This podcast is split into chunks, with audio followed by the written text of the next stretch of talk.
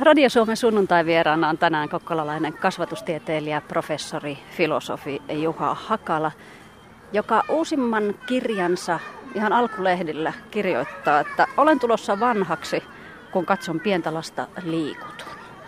Juha, tässä kun näitä tulevaisuuden toivoja, kasvatuksen kohteita näkyy ja kuuluu enemmänkin, oletko nyt sitten ihan liikuttuneessa tilassa? Mm, lähes tulkoon, kyllä tuommoisia pikkusia taaperoita, jotka juuri ja juuri pääsevät omiin voimiin tuommoiseen leikkitelineeseen, liukumäkeen, niin onhan se liikuttavaa ja myöskin se ajatus siitä, että mitä heillä on vielä niin kuin elämässään edessä. Niin, sitä ei voi tietää. Vai miten silloin kun itse lapsena Torniojoen rantamilla katselit niitä kumpupilviä ja kaveritten kanssa metsästelit uitosta karanneita tukkeja ja niin kuin kirjoitat, niin olit vielä kouluun mennessäsi esimerkiksi kelloajoista onnellisesti pihalla kuin kaivukoneen, niin olisitko silloin uskonut, että vähän myöhemmin nimesi eteen voidaan lisätä tuollainen liuta titteleitä? Tuskinpa vain, mutta toisaalta en varmaan olisi ollut ehkä hirveän kiinnostunutkaan siitä, että, että mä muistan kun mä menin kouluun. Muistan sen aika hyvin vielä. Äitini talutti minut suurin piirtein niin kuin viidakosta koulun penkille ja minua ei olisi asia, moinen akateeminen puuhastelu niin kuin vähempää voinut kiinnostaa. Ja, ja ehkä se tavallaan nykytodellisuus, mihin viittasit, niin tuli sitten jollakin lailla eteen vasta tyyliin reilu kolmikymppisenä. Ja se jollakin lailla ehkä niin kuin kuvastaa myöskin sitä, niin kuin muistan kirjailija Hannu Raittilan jossain esseessään joskus kirjoittaneen, että – et se on niin jollakin lailla niin salaperäistä, että et mis, miksi mies, pojat ja, ja mies kehittyy niinkin hitaasti. Ja, ja tota, hän tietenkin tarkasteli itseään, mutta löysin paljon itseäni tuosta Hannu Raittilan tekstistä. Ja Hannu Raittilan jollakin lailla tota, hauska tavallaan yhteenveto oli siitä, että, että suomalainen mies – varmaan se on myöskin globaali ilmiö jossain mielessä, niin on valmis vasta noin 40-vuotiaana. Että siihen saakka miehen kannattaisi pysyä aika, aika visuusti neljän seinän sisällä. Juha Hakala, hyvähän sinusta tuli, mutta kasvoitko sellaiseksi vai kasvatettiinko sinut? Ei varmaankaan kasvatettu. On miettinyt myöskin jälkikäteen sitä, että, että millaiset piirteet minun kasvatuksessani näkyvät aikanaan. Ja, ja ominaista on esimerkiksi se, että en muista, että multa olisi koskaan kysytty lapsuudessa tai nuoruudessa tällaista omassa kodissani aika usein kuulunutta kysymystä, että ootko Juha tehnyt läksyt. Että, että ei, ei meillä sillä tavalla oltu tämän tyyppisistä asioista. Toki kannustettiin ja haluttiin – nähdä niin kuin lapsen tulevaisuus hyvänä myöskin ammatillisessa mielessä tietenkin, mutta, mutta nämä ei ollut jotenkin niin kuin pinnalla olevia asioita. Jos omaa asiantuntemustasi ja nyt vaikka julkaisujen valossa ajattelee, niin ensimmäiset kirjasi olivat opettamisen ja opiskelun oppimista. Tuli graduoppaita, tuli jossain vaiheessa pääsykoeopas, tuli muutenkin enemmän tieteellistä pohdintaa, mutta tasan kymmenen vuotta sitten kirjoitit isän kasvatusoppaa ja sen jälkeen kirjoissasi sitten on ollut enemmän tätä laiskuutta, luovuutta, mutta myös kohtuutta, kasvattamista. Kertooko se siitä, mitä omassa elämässäsi on tapahtunut näiden vuosien tai vuosikymmenten aikana vai siitä, miten olet kokenut maailman ympärillä muuttunut? Sekä että. Kyllä omassa elämässäni on myöskin kokenut sen, että, että kyllä ihminen voi oikeastaan melkein missä elämänsä vaiheessa tahansa jopa uupua ja kokea olevansa ikään kuin jaksamisen rajalla. Ja sitten samalla kun joutuu näissä tilanteissa tarkastelemaan eh, asioita ja ilmiöitä ympärillään ja, ja, ja myöskin niin kuin tavallaan lainasmerkeissä kanssamatkustajia, miten muut ihmiset kokevat näissä tilanteissa, niin on ollut ikään kuin huomaavinaan, että, että okei, me olemme samassa veneessä ja, ja näitä samoja piirteitä on näköjään kaikilla. Ja, ja jos työelämää tarkastelee, niin siellä on hirveän paljon tämmöistä niin kuin puuskuttamisen mentaliteettia ja, ja me olemme suorittajakansaa me suomalaiset. Voisi ajatella, että tässä on niin kuin kansallisiakin piirteitä varmaan. Ja, ja kuinka ollakaan, me emme kohdista tätä kiihdyttelypyrkimystä ja suorittamispyrkimystä pelkästään työelämään. Näyttää siltä, että se liittyy entistä enemmän myöskin vapaa-aikaan ja kuinka ollakaan myös siihen kasvattamiseen. Näyttää siltä, että me olemme niin kuin käsikirjamme ja kasvatusoppaamme lukeneet ja me tiedämme, mikä olisi ihanteellista toimintaa myöskin omien, omien lapsiemme ja nuor, nuortemme parissa. Ja, ja heijastamme ikään kuin tätä ihanteellista kuvaa siihen omaan reaalitodellisuuteen. Ja, ja näyttää siltä, että semmoinen nuhjuinen, maidontuoksuinen, tahma arki – niin, niin sitä meidän niin kuin entistä harvempien on ö, niin kuin helppo hyväksyä osaksi omaa elämäämme. Ja me koemme epäonnistumista ja me koemme jopa syyllisyyttä ja syyllisyyden sekaista häpeää näissä tilanteissa. Tuntuu, että olet viime vuosina osunut aika usein kultasuoneen, joko herättänyt keskustelua tai ollut ihan se ensimmäisten aaltojen harjalla. Puhuttiin sitten vaikka tästä laiskuudesta, luovu, luovuudesta, kiireettömyydestä ja muusta vastaavasta. Vietätkö salaa todella paljon aikaa vauva.fiissä vai mistä on kyse?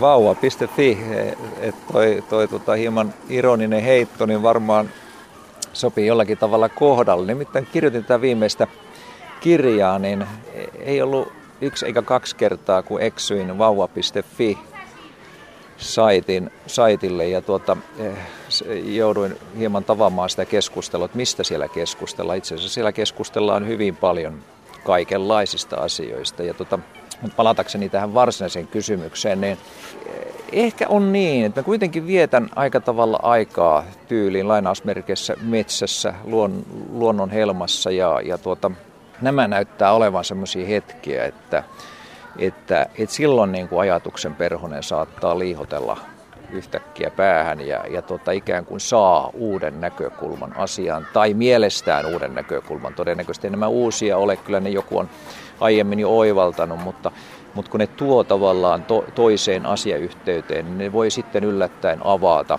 jotakin uutta. Ja ellei näistä nyt kukaan muu riemastu, niin lohduttavaa on se, että riemastuu edes itse. Sunnuntai vieraana siis tänään kokkolalainen kasvatustieteilijä, filosofi, professori Juha Hakala, jonka uusin kirja kantaa nimeä Kasvatusajan kanssa. Kasvattaminen tai kasvatushan kuulostaa helposti siltä, että se on jonkinlaista hyvin suunniteltua tai edes suunniteltua työntämistä kohti jotakin päämäärää. Sitäkö se on? Voiko se sitä olla tai saako se sitä olla? No periaatteessa, teoriassa kyllä. Et, et kyllähän toki kasvattaminen ja, ja kasvatus. Et toki sillä pitää niin kuin tavoitteita olla ja sitten kun on tavoitteita, niin olisi järkevää, että olisi jotain toimenpiteitäkin, jotka, jotka tähtäävät tähän tavoitteellisuuteen. Mutta, mutta kyllähän me jokainen, jotka olemme enemmän tai vähemmän kasvatuksen kanssa, ellemme muuten niin oman kasvumme kanssa olleet tekemisissä, niin me huomaamme, että siellä on paljon, hyvin paljon niin väliin tulevia muuttujia, ennakoimattomia asioita, tilanteita, joita emme vähäkään voineet ennustaa, että näin todella tulee tapahtumaan. Ja, ja, ja silloin kasvattajan hyvin ominaisuuksiin varmaan kuuluu myöskin tavallaan luoviminen, improvisointi. Täytyy pystyä heittäytymään niin tilanteen ehdoille ja ja, ja tavallaan myöskin luottamaan siihen, että kaikki käy hyvin. Että tuon munkin kirjan niin kuin yksi semmoinen keskeinen, voisi sanoa, että joitakin semmoisia läpikulkevia juonteita on, niin on tämä, että epätäydelliset ihmiset epätäydellisessä maailmassa te- tekevät toivomiaan hyvällä tarkoituksella silattuja tekoja, myöskin niiden omien läheisimpien rakkaittensa kanssa. Onko siis aivan hullua noiden epätäydellinen sanojen jälkeen ajatellakaan, että jos ja kun ei pääse täydelliseen lopputulokseen, sitä pitäisi lannistua. Sitäkö tarkoitat, kun tässä kirjassasi käytät myös sanaa armollisuus, joka kasvattajalle pitäisi kuulua? Joo, missään nimessä ei pitäisi lannistua, vaan nimenomaan oppia huomaamaan se, että itse asiassa äärimmäisen harva tuskin kukaan niin kuin kasvatuksessaan täydellisesti onnistuu. Ja ei tämä niin kuin pitäisi ottaa jollakin lailla niin kuin lähtökohdaksi, että, että näin ne taipumuksia, niin, ne, niin, ne, niin näiden, näiden pyrkimysten ja tekojen kautta niin, niin tuota, tavallaan voin hyväksyä itseni myöskin niin kuin täysiveroiseksi kasvattajaksi. Ja se kasvatukseen riittää riittävän hyvät tavalliset, ihan tavalliset olosuhteet. Ja se ei tarvitse myöskään sitä kaikkea aineellista hyvää, minkä perässä hyvin useat meistä niin kuin juoksevat arjessaan. Että paljon vähemmälläkin tullaan toimeen nimenomaan kun puhutaan kasvatuksesta ja, ja kasvatuksen onnistumisesta siinä mielessä, mistä tässä puhutaan.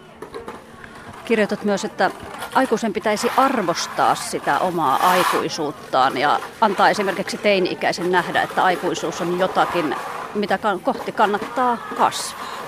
Juha Hakala, mitä käy, jos ei tällaista esimerkkiä aikuisuuden arvostamisesta anna? Joo, totakin mä oon pohtinut aika tavalla tuossa kirjassa. on puhunut auktoriteetista ja siitä, että olen tullut yhä vakuuttuneemmaksi siitä, että, että sellainen vanhakantainen sana kuin auktoriteetti ehdottomasti kuuluu kuitenkin kasvatukseen. Että jos me e, heitämme sen auktoriteetin pois, nyt ei puhuta, tärkeää huomata, että nyt ei puhuta autoritaarisuudesta, mikä on täysin väärin kasvatuksen yhteydessä, vaan auktoriteetista. Se tarkoittaa sitä, että kasvatti se lapsi tai nuori, niin hänellä ei ole pelkästään tarve, vaan hänellä on myöskin jopa oikeus tietää, mikä on oikein, mikä on kohtuullista, kuinka kuuluu käyttäytyä ja missä on niin kuin viimeinen peräseinä, jonka yli ei missään nimessä mennä. Että, että kasvatukseen liittyy niin kuin tietty määrä osaa aina tämmöistä määrätietoista lämminhenkistä jämeryyttä. Joku viisas rehtori, muistan hänen sanoneen takavuosina, että, että kasvatus ja kas, kasvaminen, se tekee kipeää, mutta se lohtu on siinä, että se ei riko luita. Ja, ja meidän kasvattajana pitäisi muistaa se, että, että, että joskus niissä arjen tiukoissa tilanteissa, jossa esimerkiksi teini-ikäinen saattaa antaa tulla silmille ja korville aika tiukkaakin asiaa, suorastaan painokelvotonta asiaa, niin meidän pitää vaan luottaa siihen, että meidän toimintamme on oikeutettua ja se on oikein silloin, kun säilytämme malttimme ja olemme oikean asian puolella. Niin voipa käydä niin, että muutaman vuoden kuluttua tuo sama teini-ikäinen tulee kiittelemään. Eli tavallaan niin ajatus myöskin siitä, että tämä aikuisuus meidän kasvattajien tulisi nähdä se ikään kuin arvokkaana asiana siinä mielessä, että, että, että lapselle ja nuorelle syntyisi matkan varrella kuva ää, aikuisuudesta asiana, jota kohden kannattaa ja on suorastaan mielenkiintoista kasvaa. Eli tänä päivänä aikuisuus, erityisesti ikä ja iäkkyys, niin eivät ole kovin korkeassa kurssissa. Ja, ja tämän, tämän asetelman haluaisin jotenkin niin kuin olla, olla tuota, sitä ainakin muuttamassa, eli nyt suorastaan kumoamassa. Kun se tavallaan siinä taustalla on myöskin ajatus, tämmöinen idealistinen ajatus ikuisesta nuoruudesta. Että kukaan ei halua olla aikuinen, kaikki haluavat olla nuoria ikuisesti ja, ja siihen liittyy myöskin sitten tavallaan tämmöinen kaveruudella kasvattaminen että voiko aikuinen olla, esimerkiksi oma vanhempi, lapselleen tai nuorelleen kaveri tai pa, suorastaan paras kaveri. Ja mun vastaukseni tuossa kirjassa on, että, että ei voi olla, että, että kavereita lapsi ja nuori saa kodin lähipiiristä, pihamaalta, koulusta, päiväkodin pihalta, mutta oman vanhemman rooli on jotakin muuta kuin olla paras kaveri. Sunnuntai-vieraana tänään siis Juha Hakala, kokolalainen filosofi, kasvatustieteilijä, kirjailija muun muassa. Osa ärsyntyy ihmisistä jo valmiiksi, kun asiantuntija alkaa puhua kasvatuksesta. Ehkä sen takia, että siellä saattaa syyllisyys vaan ja nurkan takana ja tosiaan aika harvat varmasti sulkevat oven perässä sen perheen viimeisen lapsen jälkeen ja sanovat, että no sinne meni kaikki ja missään kohtaa en koskaan mokannut.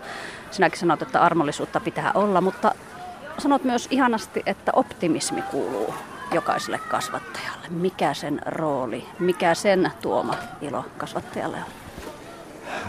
Eli tavallaan se, se toiveikkuus ja, ja näköala, mikä pitäisi kasvatukseen jatkuu aina, kaikissa tilanteissa liittyä. Että me uskomme hyvään ja, ja ihanteisiin ja, ja siihen valoisaan tulevaisuuteen. Ja, ja tämä on asia, minkä otan esille vain opettajan niin myöskin opettajien koulutettavien, eli tulevien luokanopettajien kanssa keskustellessamme, niin tavallaan niin kuin siinä, että, jos koulutetaan uusia opettajia, varhaiskasvattajia tai ketä tahansa kasvatuksen ammattilaisia, niin niin on joskus sanonut jotenkin sillä tavalla, että, että tämä työ olisi ikään kuin turhaa, ellemme me jaksaisi säilyttää niin kuin uskoamme hyvään, jopa parempaan tulevaisuuteen. Ei sillä, etteikö tämä hetki olisi hyvä, mutta, mutta tavallaan se toiveikkuus ja optimismi, se kuuluu sisäänrakennettuna